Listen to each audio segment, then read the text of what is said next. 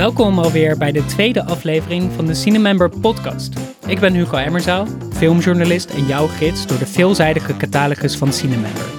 Elke aflevering hou ik in nog geen 15 minuten de keuzestress bij je weg over welke films je thuis zou kunnen kijken. Deze week zitten we midden in award season, de tijd waarin allerlei prestigieuze prijzen door verschillende instanties worden uitgereikt aan films.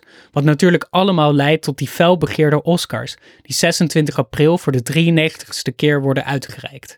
Deze week sta ik vooral stil bij de Britse tegenhander van de Oscars, de British Academy Film Awards, ofwel de BAFTA's, die 10 en 11 april voor de 74ste keer zullen worden uitgereikt door leden van de Britse filmindustrie.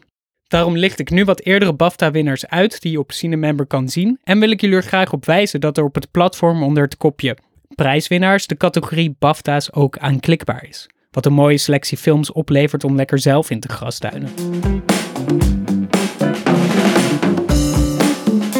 En over grasduinen gesproken, deze week verschijnen er drie totaal uiteenlopende nieuwe films op Cinemember. Het uit het parool bekende chagrijnige huisdier van de striptekenaars René Windig en Eddie de Jong komt in animatiefilm Heinz tot leven dankzij het animatiewerk van de Nederlandse animatieveteraan Piet Kroon.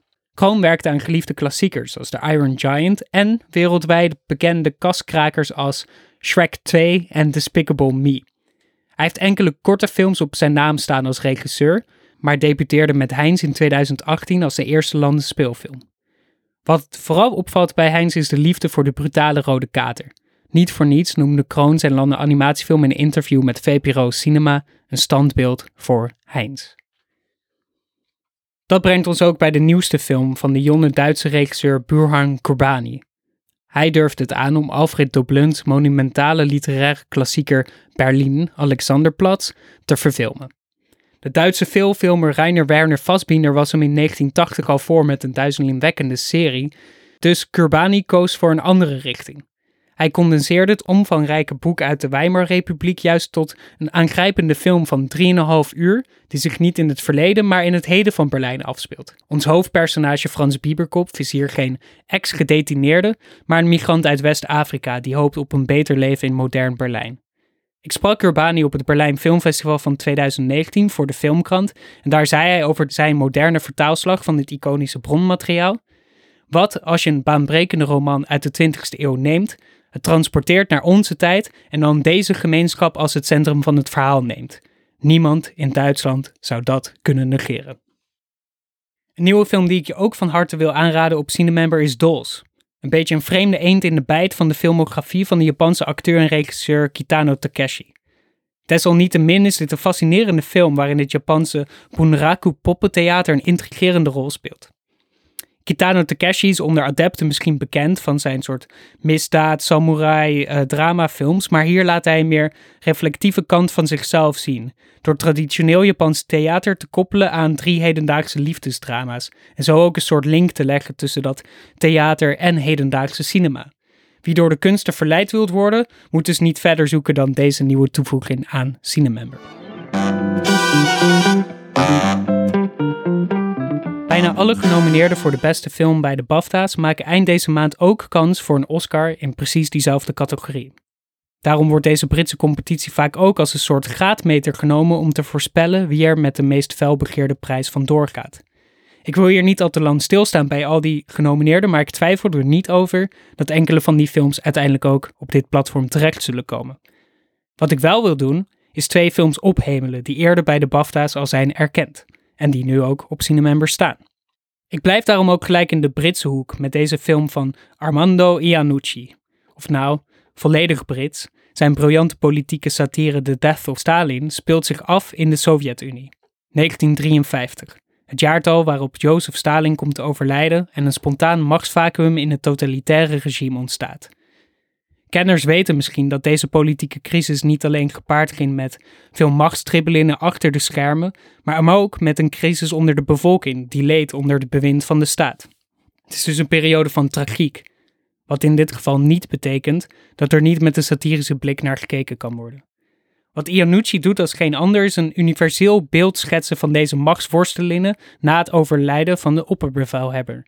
Allerlei andere politici staan in de rij om zelf de macht te grijpen en ineens is de weg voor hen geklaard. Alleen dan blijkt echter pas hoe moordend de concurrentie is. Het is vooral de visuele komedie die er in deze film bovenuit steekt. Een file van uitparkerende auto's die als eerste de nabestaanden van Stalin willen bereiken om een wit voetje te halen, of de invloed die placering en uiterlijk hebben op het laten overkomen van autoriteit en macht. Uitstraling is essentieel in deze film en daar wordt qua humor gretig gebruik van gemaakt. Overigens is Iannucci ook best een betrokken filmmaker die de tragedie van deze tijd zeker niet ongenoemd laat gaan. Terwijl de prominente politici modder gooien, laat The Death of Stalin ook zien wie de echte slachtoffers van dit schermspel zijn. In die zin is het een politiek zeer betrokken film, die aantoont hoe politici vaak niet handelen vanuit het belang van het volk, maar vanuit het belang van hunzelf. En ineens klinkt deze historische satire dan best als een relevant relaas tegen de politieke orde en wanorde, iets waar wij de afgelopen tijd allemaal weer een beetje bekend mee zijn geworden. The Death of Stalin won uiteindelijk geen BAFTA, maar was wel genomineerd voor beste scenario en beste Britse film. We gaan vervolgens nog een beetje verder terug in de geschiedenis met deze meesterlijke Koreaanse film, die in 2018 wel de prijs voor beste niet-Engelstalige film won. The Handmaiden speelt zich af in de jaren 30 van de 20ste eeuw, een tijd waarin Korea werd bezet door Japan. We zien een Koreaanse jonge vrouw die wordt aangenomen als de dienstmeid in het gigantische plattelandshuis van een goede Japanse familie. Maar ze blijkt al gauw meer te zijn dan de doorsnee keukenprinses. En zo ontpopt op meestelijke wijze een diepgaand plot vol met intriges, geheimen en twists. Dat zal niemand verbazen die bekend is met eerdere werk van deze fantastische regisseur. Chan-wook Park maakte in 2003 furoren met zijn gitzwarte wraaktriller Oldboy, waarin een man na 15 jaar te zijn gekidnapt en opgesloten vrijkomt en wraak zoekt op zijn kidnappers, maar hij weet nog niet wie dat zijn. Sommigen van jullie zullen misschien nog wel de scène herinneren waarin hij een levende octopus rauw verorbert en opeet in een restaurant. En ik kan jullie alvast vertellen dat de Handmaiden een even onvergetelijke bijrol heeft voor een tentakelachtig wezen. Maar daarmee doe ik allemaal de film nog niet genoeg eer aan. Bong Joon-ho's Parasite, misschien wel de meest geliefde Zuid-Koreaanse film ooit gemaakt, zette, denk ik, de Zuid-Koreaanse cinema definitief op de kaart. En iedereen die genoot van deze film moet ook zeker het werk van Park en het bijzonder The Handmaiden niet overslaan. Want dit is de zeldzame film die de verscheidene genre-elementen, een combinatie van historisch en politiek drama, de erotische thriller, de wraakfilm en ga zo maar door, versmelt samen met krachtige maatschappijkritiek. Zonder overigens daarbij de hoofdpersonages en waar zij voor staan uit het oog te verliezen. Het is humanistische cinema op zijn meest aanstekelijk en opbeurend en bovendien ziet het er allemaal prachtig uit. Park is een geniale stylist die precies weet hoe hij alle verschuivende machtsrelaties van het verhaal niet alleen in woorden, maar ook in beelden kan uitdrukken.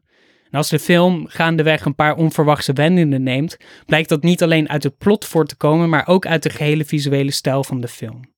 Daaruit blijkt voor mij het vakmanschap van deze maker, waarvan ik in ieder geval heel erg benieuwd ben naar het nieuwe werk van hem, wat waarschijnlijk en hopelijk nog dit jaar op het filmfestival van Cannes gaat verschijnen. Handmaiden dus, van Chan-wook Park. Ga dat kijken en vergeet vooral The Death of Stalin, Dolls, Berlin Alexanderplatz en Heinz niet. Of andere films op het platform van Cinemember, want er is natuurlijk nog veel meer zelf te ontdekken. En daar ga ik de komende afleveringen uiteraard ook nog zelf mee door. Wil je in de tussentijd meer filmtips? Ga dan ook naar cinemember.nl of cinemember.be. Op de homepage staan er actuele tips en op de ontdekken pagina kun je eenvoudig je eigen filmselecties maken. Voor nu alvast bedankt voor het luisteren en voor straks ontzettend veel kijkplezier en tot de volgende week.